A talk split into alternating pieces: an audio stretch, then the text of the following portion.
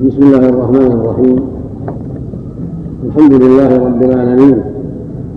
والصلاة والسلام على عبده ورسوله وأمينه على وحيه. نبينا وإمامنا وسيدنا محمد بن عبد الله وعلى آله وأصحابه ومن سلك سبيله واهتدى بهداه إلى يوم الدين. أما بعد فقد سمعنا جميعا هذه الندوة المباركة التي تولاها صاحبها الفضيلة الشيخ عبد الوهاب الناصر الخيري والشيخ أحمد بن محمد الرقين في موضوع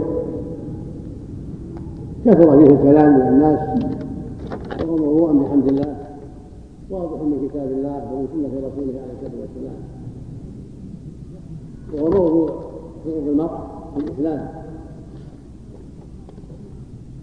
وقد أجاد وأفاد وبين ما ينبغي بيانه من حقوق المرأة التي جاء بها الإسلام وبين ما كان عليه أهل الجاهلية من ظلمها والتعدي عليها افتقارها وأن الإسلام رفع شأنها وعظم أمرها وأعطاها حقها وجعلها مدينة الرجل وشقيقة الرجل.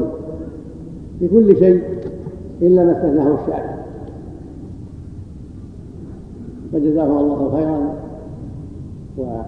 وضاعف مثوبتهما وزادنا وإياكم وإياهما علما وهدى وتوفيقا. ونفعنا جميعا بما سمعنا وعلمنا. لا شك أن المرأة أن أمر كما قال الشيخان. الإسلام والحمد لله قد أوضح حق المرأة وأخبر في كتابه وأخبر الرب عز وجل في كتابه الكريم وهكذا الرسول عليه الصلاة والسلام بما لها من الحقوق وما على زوجها من الحق لها وما على أبيها وغيره من أقاربها. ومن تأمر ومن تدبر كتاب الله عز وجل القرآن عرف ذلك. وهكذا من عرف السنة فإنه يعرف منها أن السنة جاءت بإنصاف المرأة وإعطائها حقوقها كما جاء بذلك الكتاب العزيز. إلا أشياء استثناها الشارع تخص المرأة ولا يليق أن تكون مثل ما قيس الرجل فيها. والله سبحانه هو الحكيم العليم جل وعلا. له الحكمة البالغة في المساواة وفي التفضيل. والله فضل بعض الناس على بعض. في أشياء كثيرة من الرجال ومن النساء.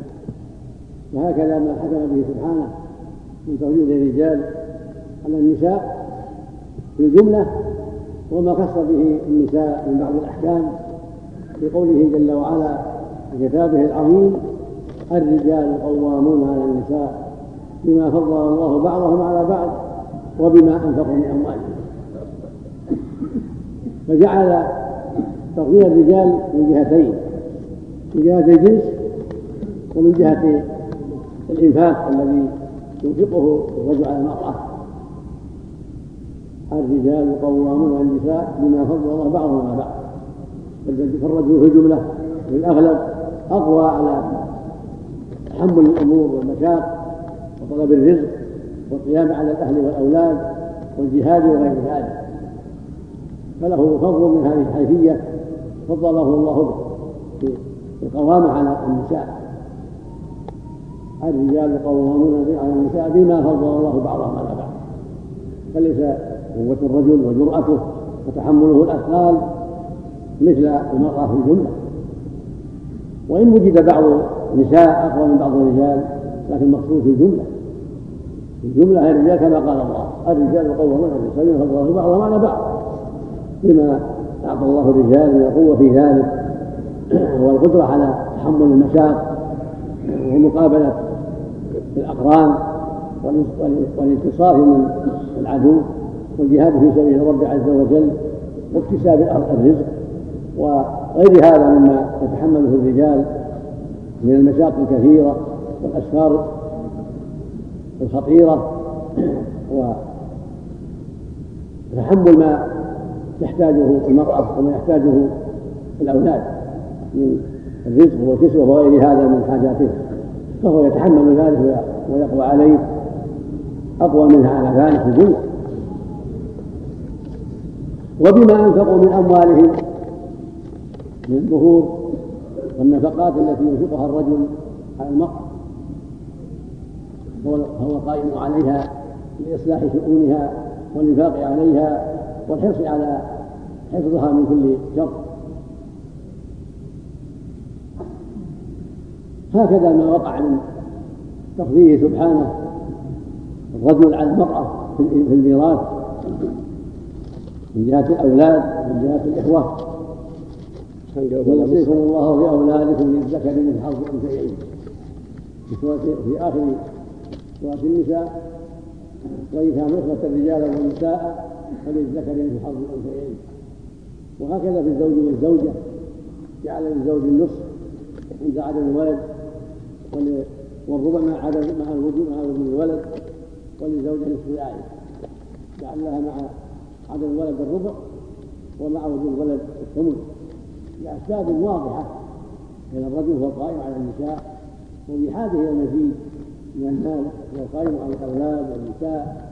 هو الذي يقابل الضيوف ويتحمل الأثقال فجعل الله له فضلا في الميراث على المرأة في الجملة. والخلاصة أن الرجل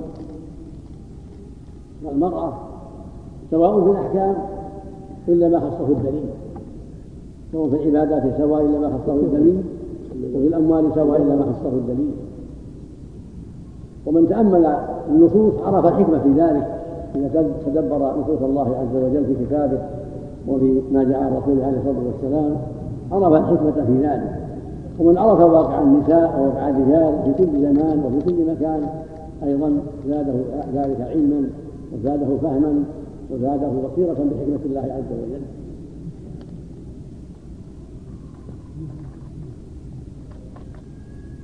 وقد جعل سبحانه وتعالى للمرأة على الرجل حق النفقة ولهن عليكم رزقهن وكسوتهن بالمعروف وفي كتاب الله يقول جل وعلا وأن له رزقهن وكسوتهن بالمعروف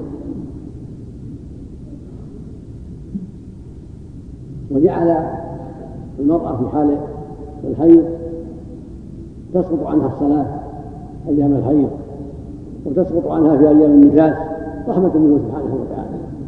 أما الرجل فسقط عن الصلاة أبدا. ما دام عقله معه وهو مكلف فإنه يصلي ولو كان على جنب ولو كان مستلقيا وأما المرأة فقد خصها سبحانه بهذا الحكم لأن في إلزامها بقضاء الصلاة مشقة كبيرة. من رحمة الله أن أسقط عنها ذلك فإنها تمكث أيام وليالي الحيض أسبوعا أو أكثر أو أقل. فلو أوجب الله عليها الصلاة قضاء الصلاة فكان في هذه المشقة.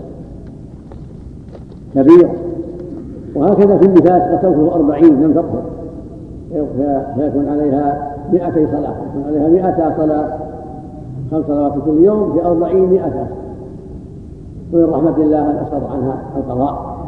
أما الصوم فهو شهر واحد في السنة. فأسقط الله عنها فعله في حال الحيض والنفاس ولكنها تقضي بعد ذلك. لم يسقطه الكلية ولكن أسقط عنه فعله أسقط عنها فعله في حال الحيض والنفاس ثم تقضيه بعد ذلك بعد الطهر.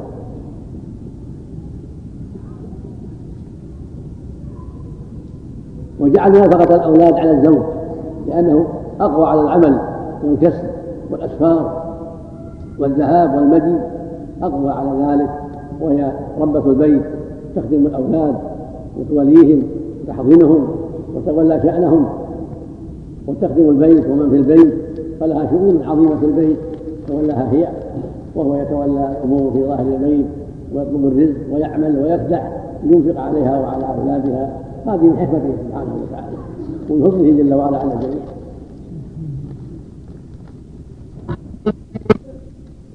ولها العمل خارج البيت إذا أطلبت العمل لها العمل خارج البيت على وجه لا مضرة فيه. ولا مخالفة في الشرع لأن زوجها لها زوج. لها أن تكون مدرسة للبنات تكون طبيبة للنساء ممرضة كل ذلك بحمد الله. لها إذا كانت أهلا لذلك وسمح زوجها إن كان لها زوج ولها البيع والشراء التصرف والعمل في مالها. حرة في مالها إذا كانت رشيدة تبيع وتشتري على وجه لا يكون فيه خلوة بالرجال ولا فتنة بل على وجه تكون فيه بعيدة عن الفتنة في بيتها أو في مع النساء. فالمقصود أن الله أعطاها أعمالا ورخص لها بأعمال تليق بها وتناسبها ولا تضر دينها ولا سمعتها ولا خلقها. وبهذا يعلم أنها كالرجل إلا فيما استثناه الشرع الرجل العبادات والأحكام إلا ما استثناه الشارع كما في قوله سبحانه وقرنا في بيوتكم ولا تبرجن تبرج الجاهلية الأولى هذا هو الأصل فيهن البقاء في البيوت وخدمة البيت والزوج والأولاد ومن في البيت وقيام بهذه الحقوق العظيمة في البيت. ولها الخروج لحاجتها وللأسباب الشرعية إذا وجد إذا وجد ذلك. بإذن زوجها إن كان لها زوج وهكذا عند الضرورة ولو كان لها زوج إذا كان لها زوج لا ينفق ولا يستطيع النفقة. فلها الخروج أيضا لطلب الرزق على وجه لا يضر دينها ولا يضر خلقها وسمعتها.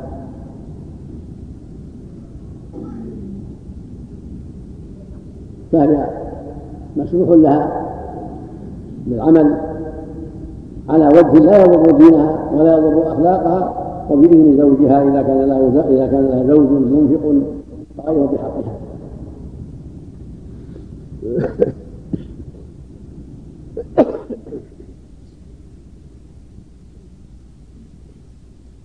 ومن المهمات العظيمة ما أشار إليه في عبد الوهاب في كلمة أن لا يغتر المسلم بما يذيعه أعداء الله ورسوله وما يطلبونه. خروج المرأة خروجا يضر دينها وأخلاقها. فإن دعوتهم إلى خروجها وإنصافها ليس دعوة للحق ولكنه ولكنها دعوة للباطل. فالإسلام قد أنصفها وأعطاها الحقوق العظيمة ومنعها مما يضرها ومما يسبب فساد دينها وخلقها. فالإسلام بحمد الله أنصفها غاية الإنصاف وأعطاها الحقوق اللائقة بها ولم يهنها ولم يظلمها وإنما ظلمها أهل الجاهلية فأنقذها الله من أمرهم ورجسهم وظلمهم. أما هؤلاء الذين ينادون بحقوق المرأة من كل الكفرة والمجرمين وينادون بها لإخراجها من دينها وإخراجها من بيتها وإخراجها من خلقها الإسلامي حتى تكون فريسة لهم ولأهوائهم الخبيثة فإذا ذهب شبابها أضاعوها أي إضاعة؟ الواجب على المرأة أن تنتبه وعلى الرجل أن ينتبه لهذا الأمر وأن يعلم كل منهما أن الإسلام أن الإسلام قد أنصر كل منهما وأعطى كل منهما حقه أعطى الرجل حقه وعليه يلتزم بذلك في حدود الإسلام وعلى المرأة قد أعطى المرأة حقها فعليها أن تلتزم بذلك في حدود الإسلام وأن تفقه في دينها وأن يتفقه الرجل في دينه حتى لا يؤتى من جهة الجهل وحتى لا تؤتى هي أيضا من جهة الجهل. يقول النبي عليه الصلاة والسلام في الحديث الصحيح من يرد الله به خيرا يفقهه في الدين. ويقول صلى الله عليه وسلم من سلك طريقا يلتمس فيه علما سهل الله له به طريق الجنه فالمرأة تؤتى من جهة الجهل. والرجل يؤتى من جهة الجهل فإذا رزق الله العبد بصيرة ورزق الله المرأة بصيرة في الدين لم يضرهما نعق الناعقين وظلم الظالمين ودعوة المجرمين والمفسدين. لأن ما عندهما من العلم الشرعي يحجزهما ويمنعهما من إجابة الدعوة الظالمة. وقد سمعت في الندوة ما عملته خديجة وما عملته فاطمة وما عملته أسماء بنت أبي بكر مع زوجها الزبير وغير غير ذلك من النساء نساء الأنصار كن يعملن مع أزواجهن وهكذا نساء المهاجرين ويقولون بما عليهن من الحق في الحدود الشرعية التي حدها الإسلام. كانت فاطمة تعمل في بيتها تعجن العجين وتطحن إخراجه من الدقيق وتكنس البيت وتطبخ وهي بنت رسول الله عليه الصلاة والسلام. ولما اشتد عليها ذلك جاءت أباها عليه الصلاة والسلام تطلبه خادما فقال لها ما عندي شيء عليه الصلاة والسلام ولكن أنا أخبرك بخير لك من خادم. ثم علمها أن تقول عند المبيت عند النوم سبحان الله والحمد لله والله أكبر مئة مرة. ثلاثة ثلاثة تسبيحة وثلاثة ثلاثة تحميدة وأربعة تكبيرة سبحان الله ثلاثة وثلاثين والحمد لله ثلاثة وثلاثين والله أكبر أربعة وثلاثين وعلم زوجها كذا أيضا علي. علمهما جميعا. قال رضي الله عنها فلم أستكن بعد ذلك تعبا بعد ما استعملت هذا الذكر الذي علمه النبي عليه الصلاة والسلام. عن نفسه فلم تشتكي تعبا بعد ذلك. ثم إنها إنه صلى الله عليه وسلم جاءه بعد ذلك سبي فأعطاها خادمه عليه الصلاة والسلام. فالمقصود أن المرأة تقوم بحالها فتجتهد حتى يفرج الله ويأتي لها من مساعدته وهكذا خديجة أم المؤمنين تقوم على حاجة البيت وتبعث بتجارتها وكان الرسول صلى الله عليه وسلم قبل النبوة يعمل في مالها ويتجر في أموالها حتى جاءه الوحي وهو على ذلك عليه الصلاة والسلام.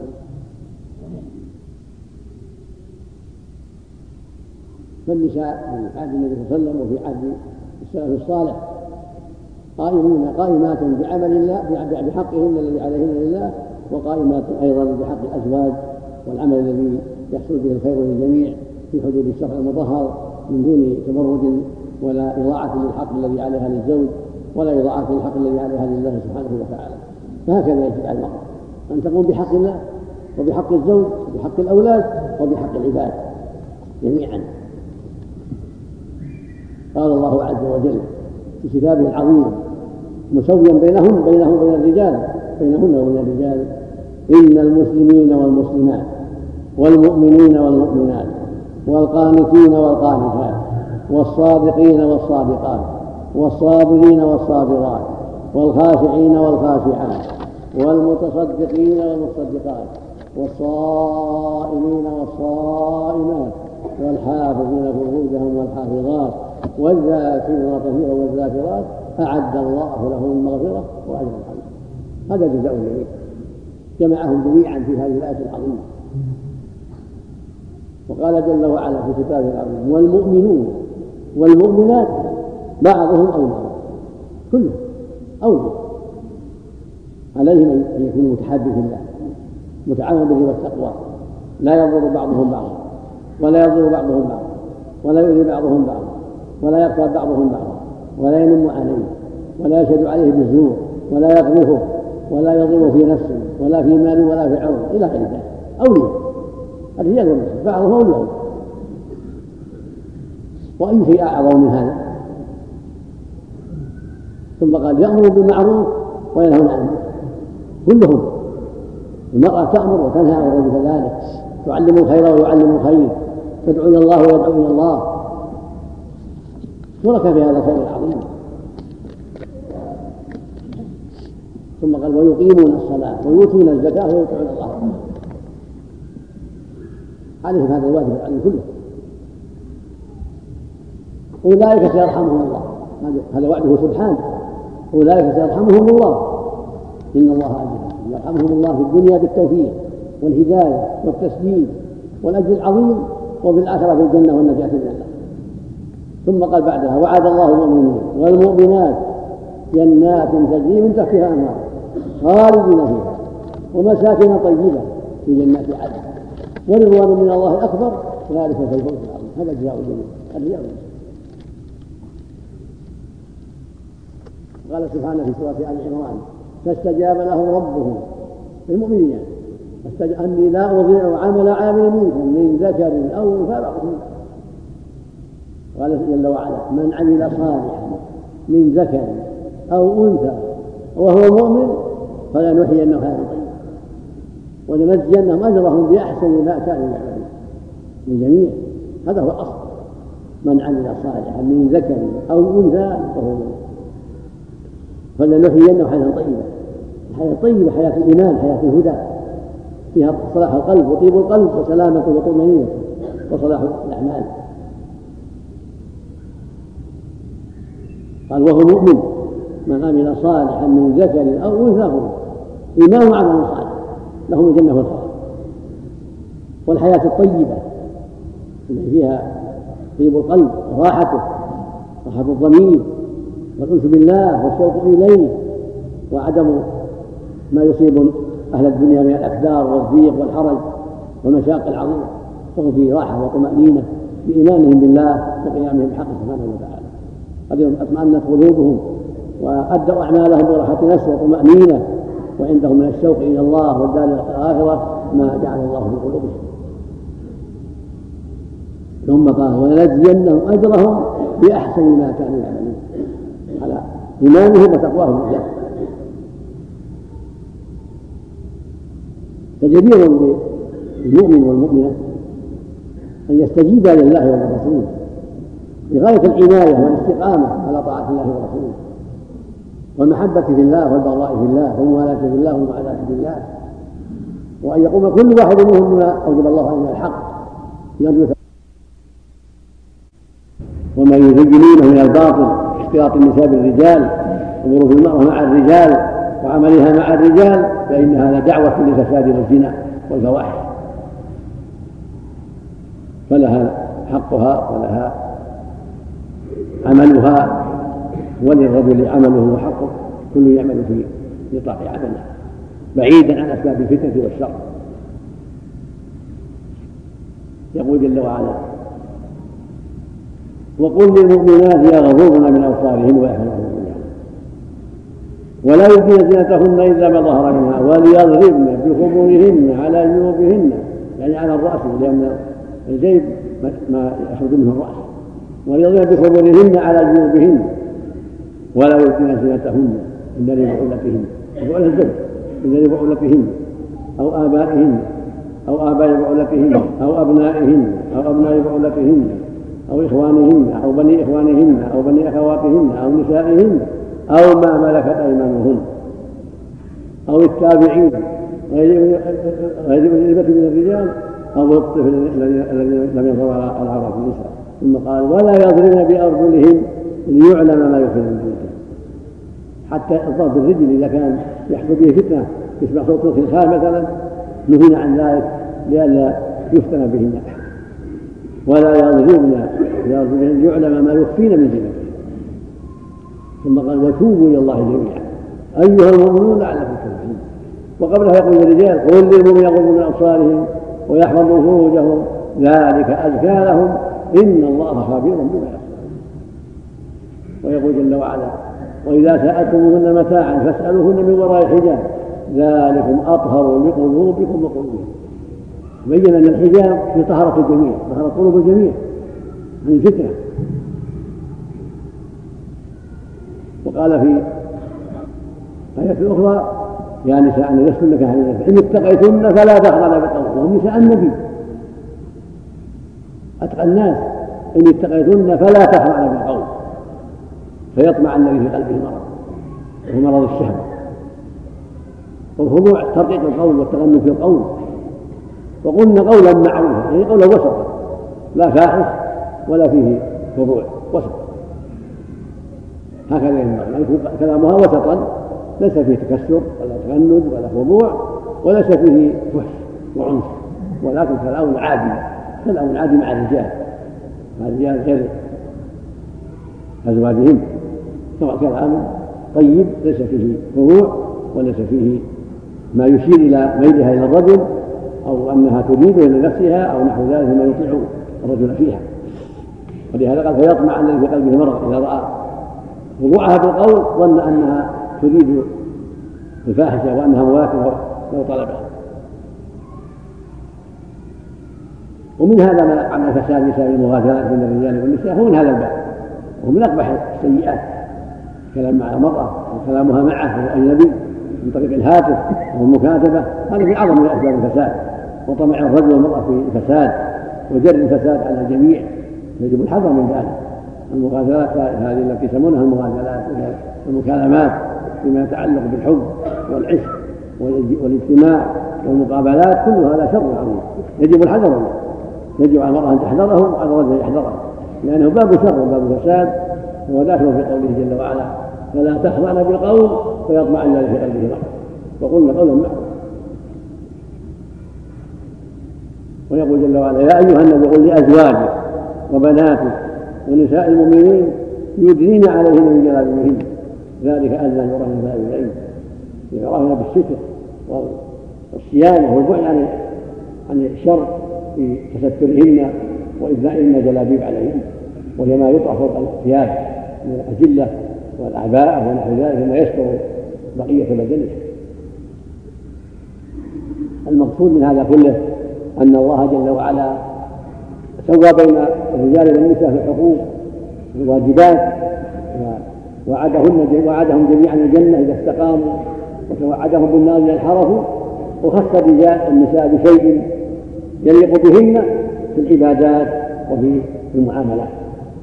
وفرض على الرجال أشياء لا يقوى عليها النساء يجب على الرجال أن يقوموا بها ويهتموا بها ويعنوا بها في صالح نسائهم وأولادهم. ومن ذلك الجهاد على الرجال من النساء. لما قالت عائشة رضي الله عنها نرى الجهاد أفضل الأعمال. أفلا نجاهد؟ قال وسلم عليكن جهاد لا قتل فيه الحج والعمرة. فللمرأة ما يليق بها وللرجل ما يليق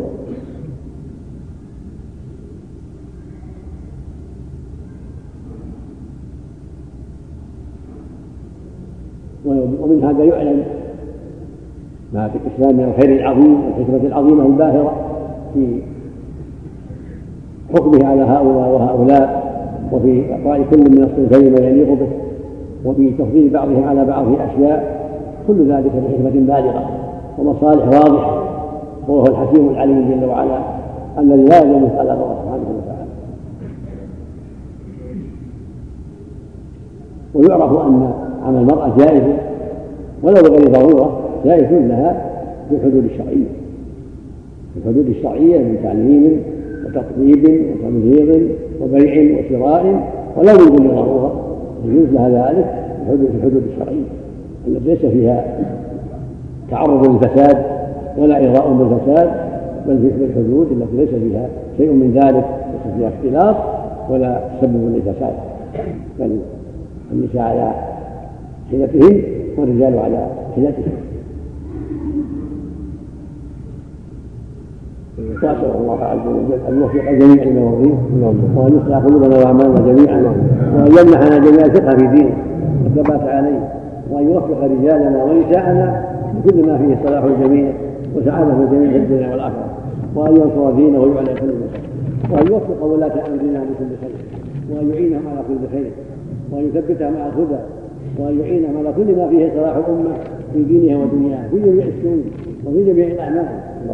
كما نسأله سبحانه أن يصلح ولاة أمره في كل مكان. اللهم وأن يوفقهم لتحكيم شريعته والاستقامة عليها وإلزام الشعور بها.